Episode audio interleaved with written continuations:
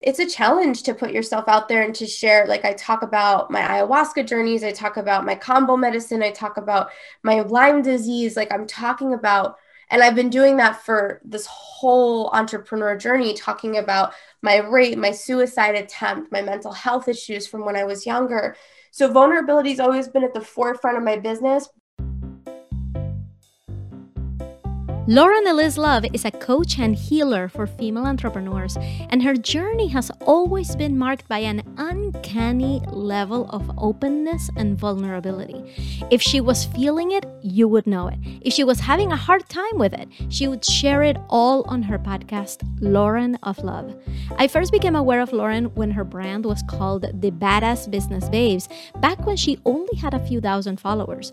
Now, with a following nearing 100,000 platforms, she's pivoting to a new brand and message one of love and healing. I spent many years of my life as a woman feeling misunderstood, feeling trapped, feeling unheard, feeling lost, feeling unhappy, right? And and the reason for all of that was because I wasn't fully embodying my truest self, right? And so as I'm leading community, I'm always trying to make sure that I'm doing the best I can to give women permission to be themselves. In this episode, I asked Lauren how she decided to leave her dream job as a TV news producer in New York City to start a blog while moving in with her boyfriend's parents. And we talk about the pivotal moments that made her business build and blow up to where it is now. We had to cut this interview for the podcast, but I did ask Lauren how she feels now about a business partnership that ended as quickly as it started and it imploded in a very public way. If you'd like to hear that part of the conversation, head over to theglobalphenomenon.com slash uncut and you'll receive the full version of the interview right away. And if you're listening on Apple Podcasts while driving along the coast, gazing off into the horizon, be sure to stay on the road. Don't go all Thelma and Louise on me. And then, when you stop driving, head over to the reviews section and leave a five star review and say something nice. It really helps support the show. And thanks. Here's my interview with the always vulnerable and real Lauren Eliz Love. This is the Global Phenomenon with Ina Coveney, the podcast where the self made teach you to stop waiting to be discovered and prepare to be found. All right, everyone, I have a really sweet treat for you guys today, which is I'm interviewing Lauren Eliz Love, who is the business babe, and we are going to dive into a whole ton of stuff. Hi, Lauren. Hi, Ina. I'm so excited to be here with you. This is going to be, I haven't been this excited for a podcast interview in quite a while. So um, that says something. I'm very excited. This is going to be amazing because you know I've been following your path, your journey for a while. So this is going to feel like an interview of 60 minutes because you're gonna be like, how did you even know that? So I, I can't wait to ask you all of the things. Mm, all right. So why don't we start with you saying really briefly who do you serve and what do you help them achieve? Yeah, so well, that's a really good question because I think um, a lot of my students get stuck on that, right? Who who are you? What do you do? What do you help people with? And my answer to that question is always evolving. But in this season of my life, I really feel connected to the concept of helping women who are running businesses transform themselves because I've seen time and time again how this story we tell ourselves that strategy is the most important thing, marketing is the most important thing, funnels and opt-ins and and all of this masculine stuff.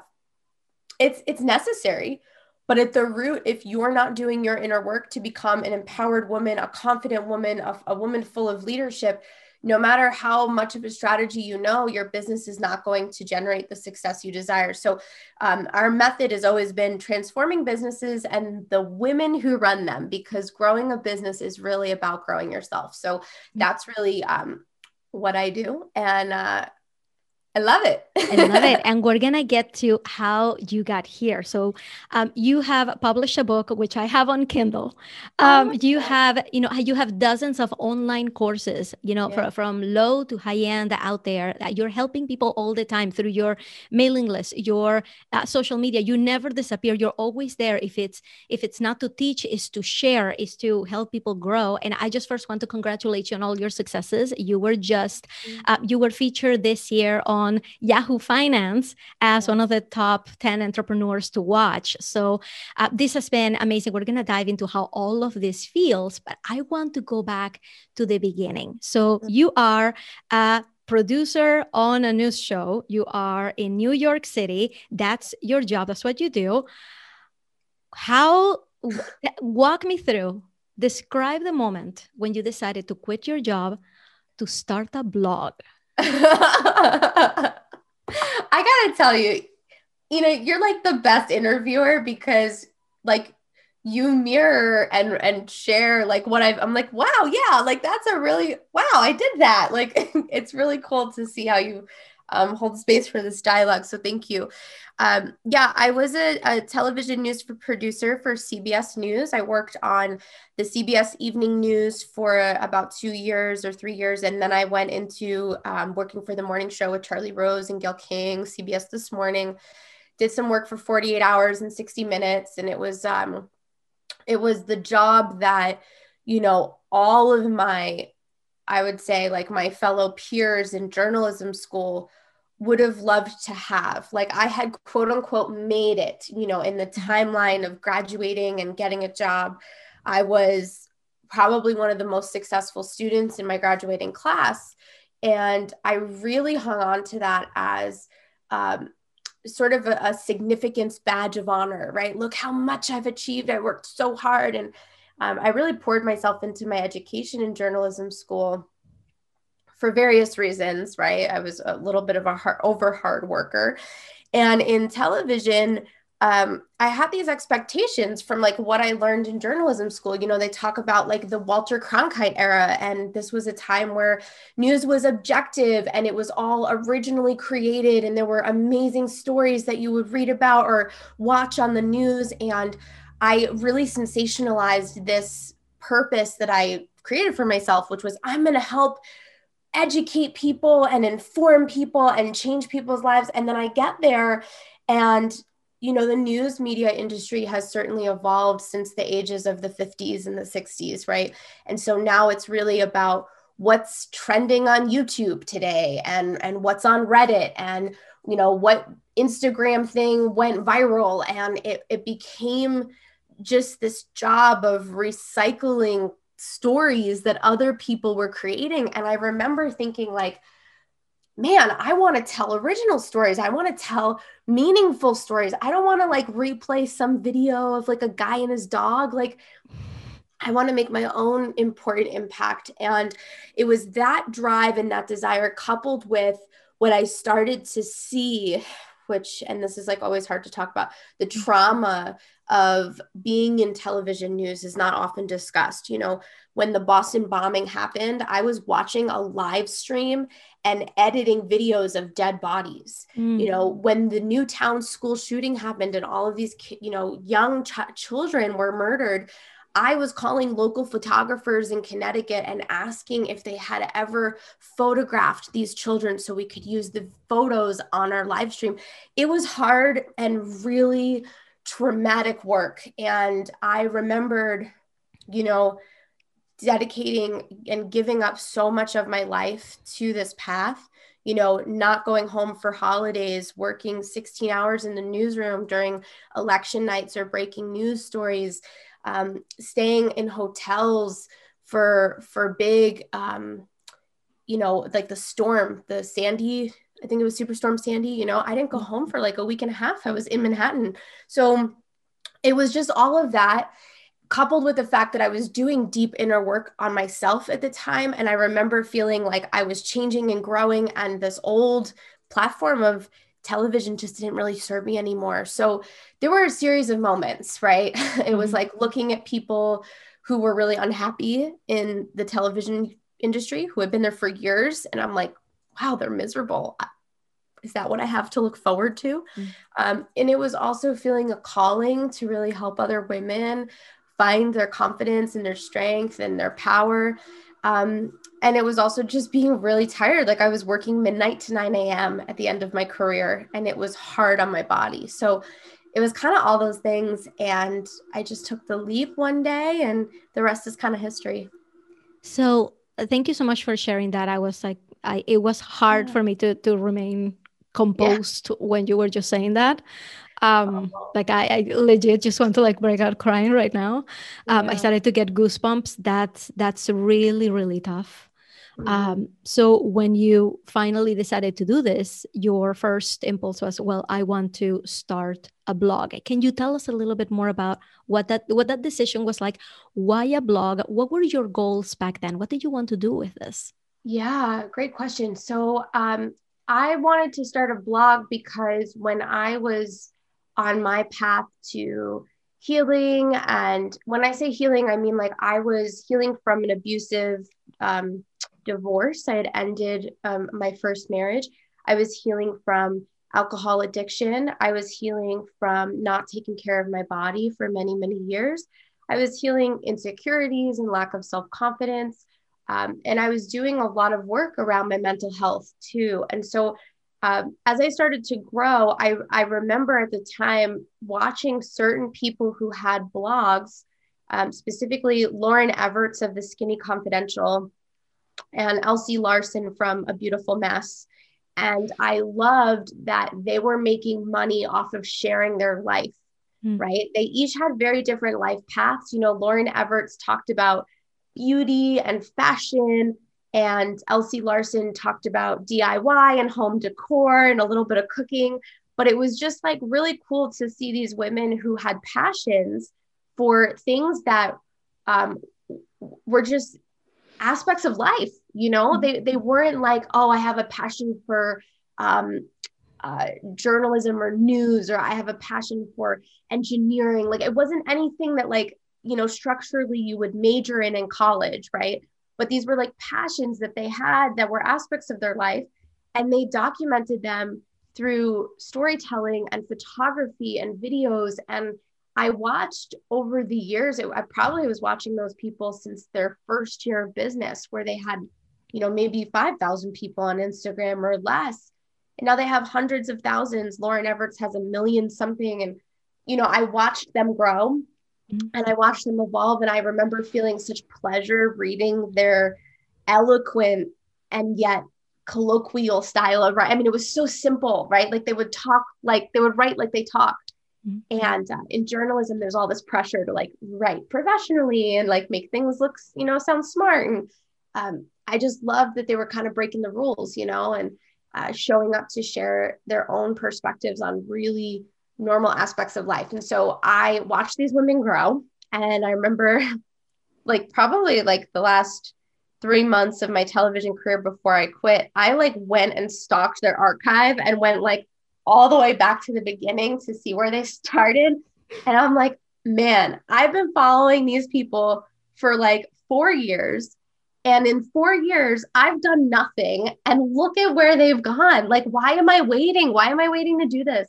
And I had started so many blogs and stopped so many blogs over the course of my life. And um, I, I knew what I really wanted to do was to talk about the taboo topics of healing for a woman that are often really not discussed. You know, um, there's such taboo conversation around mental health. There's such taboo conversation around sexual trauma, right? And I have been through so much in my life in those areas that I really wanted to um, ver, you know, verbally heal or in the written form heal myself, but also inspire other women to heal these aspects of their own lives. So I thought about it for like probably three months and I kept, it was so sad. The more I thought about it, the scareder I got, or the more scared I got. And the more scared I got, the more I drank. And so I was really like, pushing myself down this rabbit hole of fear. And one day I just finally blurted out to Matt. He was my boyfriend and we were living at the time living together. And I was like, I think I want to quit my job and start a blog. And I was like so scared. I'm like, all right, this is the point where my the man I love rejects me and tells me I'm crazy and that I'm irresponsible and that my dreams are stupid. And I was so afraid. And he was just like, yeah, okay, let's do it. And so then we took like our last vacation on company dollar. You know, I had like a mm-hmm. two weeks left. I'm like, let's go to Chicago. So we went to Chicago and uh, I just remember like running up and down the the water and realizing like I'm done with my job. And it felt so, you know, it was like so liberating to make that choice and so freeing. And yeah, I was scared and I didn't know what was ahead. And it was financially really, really hard in the beginning. But um, yeah, I made that decision and and we came up with a plan and it was a tough plan, but we did it. And within he gave myself a year and built a beautiful empire. So rest is history. And uh, to say that it was a hardship is kind of like a total under, understatement. You guys ended up moving into your boyfriend's parents' house, both of you. What was oh that like? It was hard. It yeah. was really hard. So we, you know, we crunched numbers. We were living in, and you know, right outside Manhattan, and so our apartment was like really expensive. And he was commuting a lot back into Connecticut, which was like sometimes three or four hours of commuting a day. I mean, it was just ridiculous. And uh, so, you know, there was there were sacrifices we have to make. And I tell you know women in this all the time, like the reason that these goals and these dreams and desires you have feel really scary is because they require a higher level version of you to like show up and take the action. And also because you've never done it before right? And so yeah there's some big leaps required. And for me we we pulled my 401k i think it was like $15000 i had or something like that and put all of our things in storage and moved in with his parents with our two dogs. And uh, we had to put our mattress on the floor in his old childhood bedroom. And like yeah for a year that's where we were. But i just kept telling myself like this is going to work. This is going to work. And i poured myself into it as hard as i could for a year um, giving it everything I got, and uh, just started to really believe that my success was not a matter of if, it was just a matter of when. And if it's a matter of when, you know, it's like, well, let me figure this out real quick. And like, you know, you you work hard to get there. Um, I confess I'm very, I'm tearing up right now just hearing you say that only because um, as I will mention in the intro. I haven't recorded it yet, but um, as I mentioned, you were my first global phenomenon that I followed.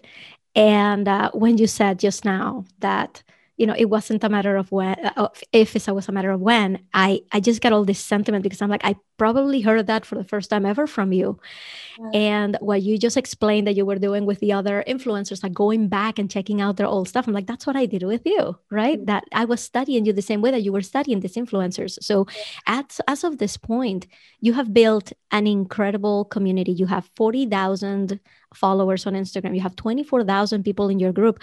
What does it mean to you to have so many people follow the way that you were following all of those mm-hmm. other big names? That's a that's a, a beautiful question. It's um leadership's not a responsibility that i take lightly you know? I think it's really our moral obligation as women to always be leading.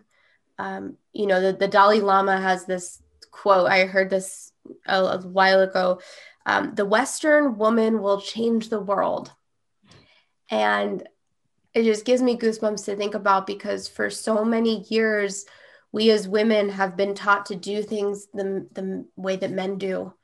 Um, and we've been conditioned to wake up, go to work, work hard, come home, wake up, go to work, work hard, come home. And it's like this rinse and repeat um, cycle of craziness right? And a, a woman is very emotionally driven and she has a cycle that not every day is the same, you know?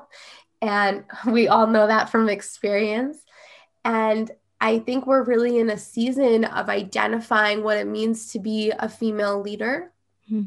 And there's no rule book or guidelines for that. And so many of us are learning, some of us are learning the hard way you know i myself have had learning moments that were not as graceful as i've wanted them to be but i i think that leadership um, when in the hands of, of good-hearted people uh, is what is going to change the world right mm-hmm. because for for me i spent many years of my life as a woman feeling misunderstood feeling trapped feeling unheard feeling lost feeling unhappy right and and the reason for all of that was because i wasn't fully embodying my truest self mm-hmm. right and so as i'm leading community I'm always trying to make sure that I'm doing the best I can to give women permission to be themselves. Because once that happens, and you're yourself and you're in your purest essence of love and joy and creativity and leadership and confidence, um, you have a ripple effect on your whole entire life. You know, that type of woman can raise an incredibly beautiful family. That type of woman can help her parents and their parents and can help the man on the street corner, right? Who's maybe having a hard day. And, you know, that's where the ripple effect comes in. So, yeah, it means a lot to me. And um, I love my communities. I mean, this is it's incredible what you have been able to accomplish because what you're everything you're saying, I just want everyone to know like how real it is and how how how deeply your community feels your vulnerability and your realness and your being a, a true a true person a, bone and flesh person who's going through trials and tribulations all the time. You have not made any kind of effort to appear perfect. This has been a, a, a true journey that you take everybody with you. And uh, anybody who follows you can attest to this and raise their hand and say, yes, that's exactly what Lauren is and what she represents. Mm-hmm. And um, so when you started to have some success in your business, right, you transitioned from your blog to starting. Uh, you know, actually offering online offers and putting yourself out there. And I actually want to skip all the way ahead to 2018. You have the badass business babes brand. It's is flourishing it's growing. That's how i you know i got introduced to you through that brand. And then in 2018 in december of 2018 you had you hosted a summit that you called the 12 days of business. Yeah. And that was from my perspective a huge turning point in your business. Your group blew up overnight, acquiring thousands and thousands of followers in just like a month. And we're watching this happen. I'm like, I, I, I, how did how did this happen? So I really want to go back to see if, if you see it the same way that I see it. Was that a pivotal moment, or am I missing the mark? Was there what were the other things happening at that time? yeah that's you know a really beautiful observation and i love ina how much information you know about my path because i'm like oh yeah wait like that happened um, 12 Days of Business was actually a download that I got outside while I was walking my dog.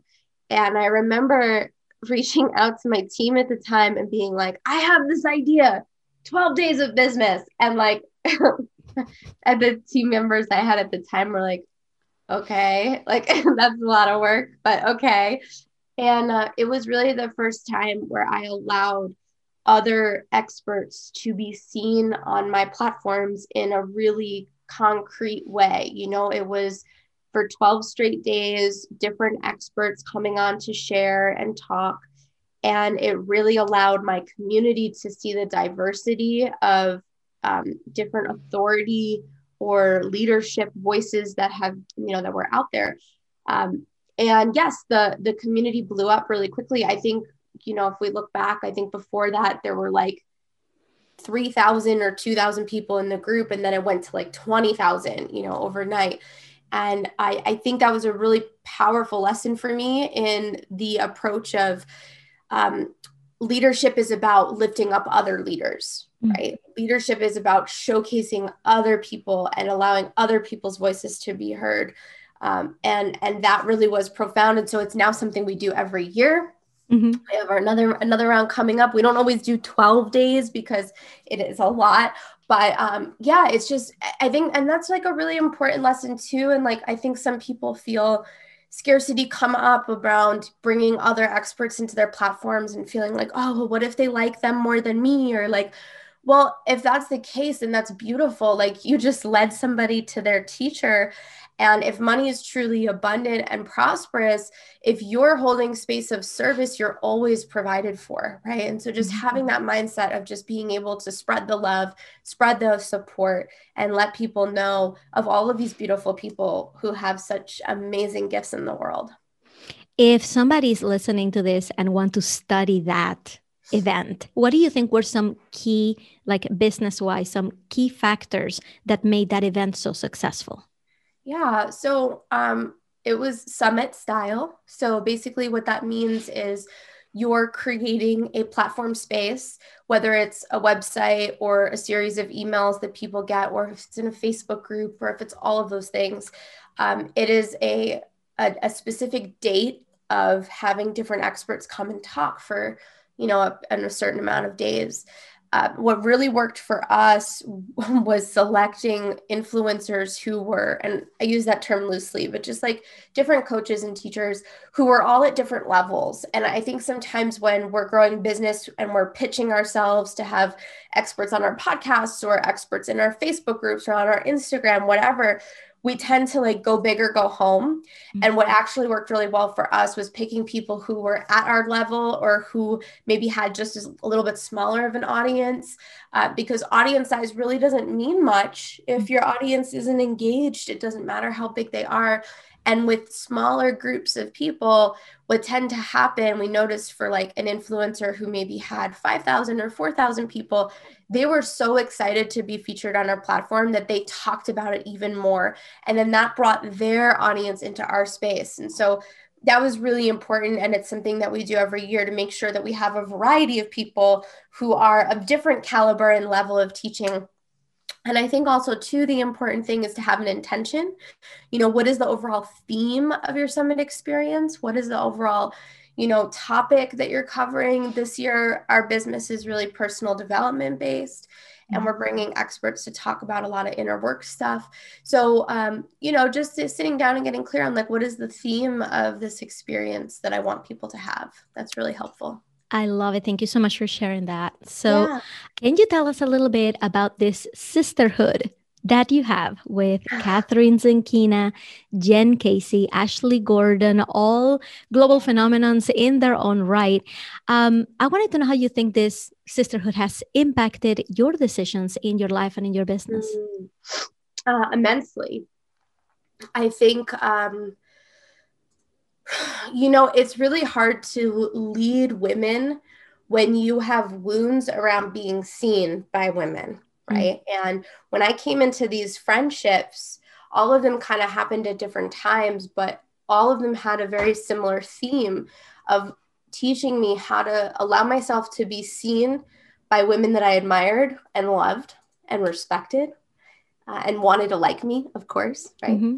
And with that, there was a lot of wounding that came up, you know, around feeling like I wasn't good enough to sit in the circle or feeling like um, I wasn't, um, I was too needy or too emotional, right? Like a lot of my patterns as a child came through in those relationships.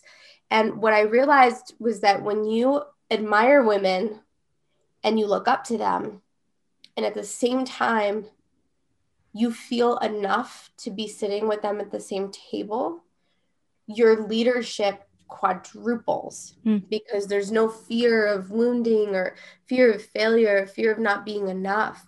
Um, you know, this is really where sisterhood work is incredibly important to financial liberation because when you do feel like you're worthy for the people around you, you also feel worthy for the dreams within you, right? And the desires you have. So um, yeah, it's been it's been really helpful. Um, we do girls trips every year, like three to four times a year. We go to different places and uh, we just ha- play and have fun. We were like we naked sunbathed last trip. The trip before that, we were like on Malibu Beach. Like it's been really it's been beautiful and very healing for me. So especially because I have so many old stories around women growing up that were so painful yeah. it's been really helpful for healing all of that And can I ask you, because I've always wondered if these friendships that you have with these incredibly enlightened women, I mean, they're all so, so amazing in their own right,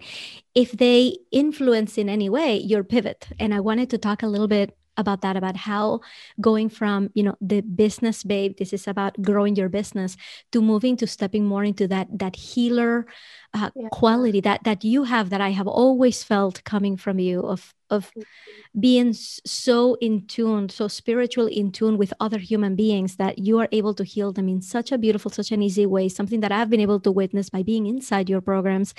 And i always wondered if you know hanging out with with all of this enlightenment all these amazing people um, if it had an effect in you saying it's time for me to step into what i love. Can you tell us a little bit more about your pivot and how that yeah. came about? Yeah. So um you know, I think every entrepreneur goes through this where you find something that you're really good at and then you run with it. And then somewhere along the line, you realize that what you're good at may not necessarily be what you're meant to do.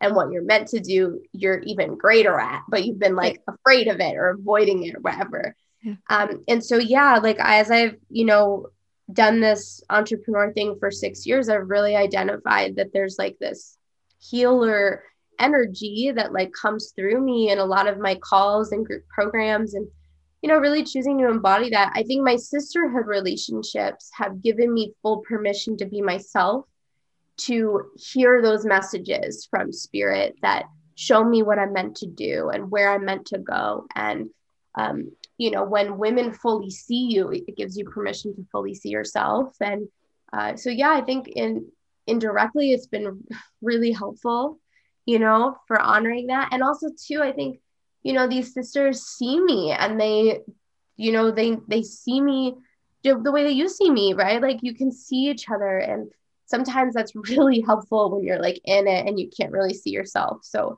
but yeah, you know, switching from identifying as business babe to just I being identified as Lauren of Love, right? Because my name is Lauren Eliz Love. Mm-hmm. Um, you know, that's been really liberating for me and just knowing that I can take this business wherever I want and I don't need to fit a niche or an ideal client. Mm-hmm. I, I love that. I hope that everybody can just take a little bit of that freedom, especially as they're yeah. starting out and give themselves permission to do what they feel they're called to do. Most times we won't really know what that is until we start to take action. And that's exactly what happened. And it's been a pleasure to watch. Um, let me ask you, what do you think is the biggest misconception that people have of you as a successful online businesswoman?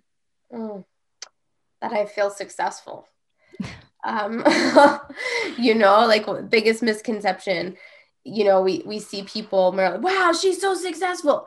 Really though? Like, you know, like I, I don't feel that way.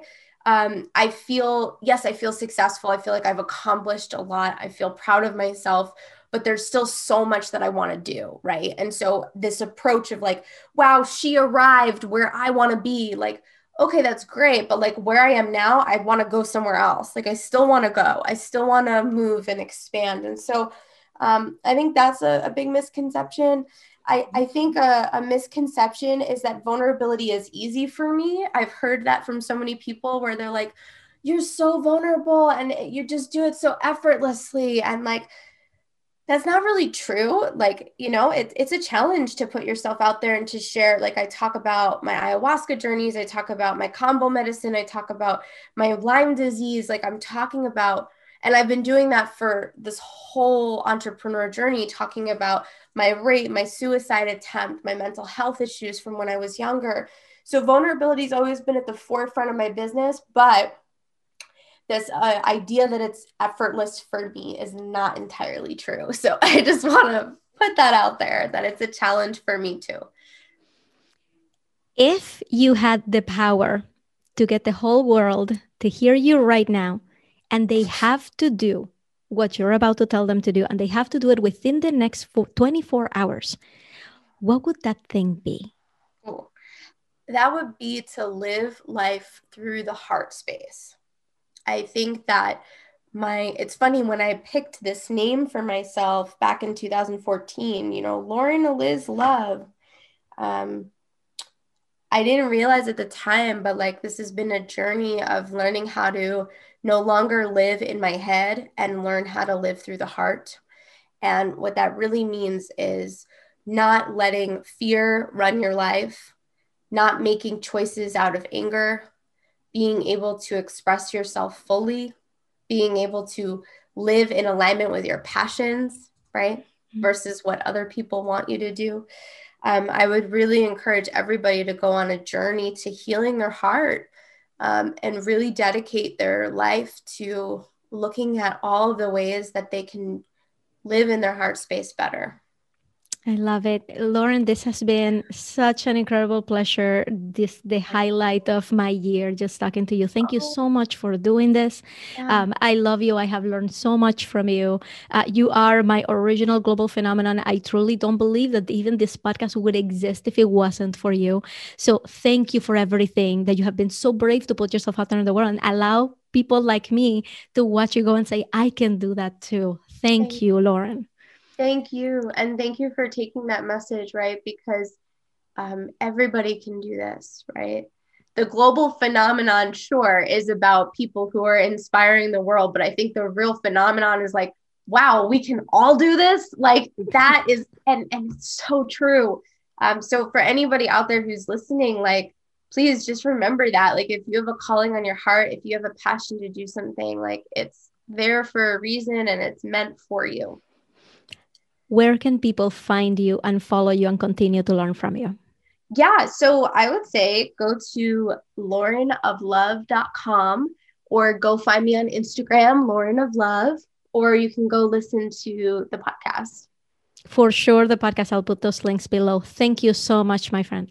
You're so welcome. Thank you for having me, sweetie. Hey there, Ina here. After listening to this interview, you may be wondering how can you inject some vulnerability into your business? I'll answer this and much more in the companion episode coming up. Make sure to hit subscribe so you don't miss it. And if you'd like to ask a question for the next Q&A segment, go to theglobalphenomenonpodcast.com, leave your question there and I will answer it on the air. I'll see you on the next one. Thank you for listening to The Global Phenomenon with Ina Coveney.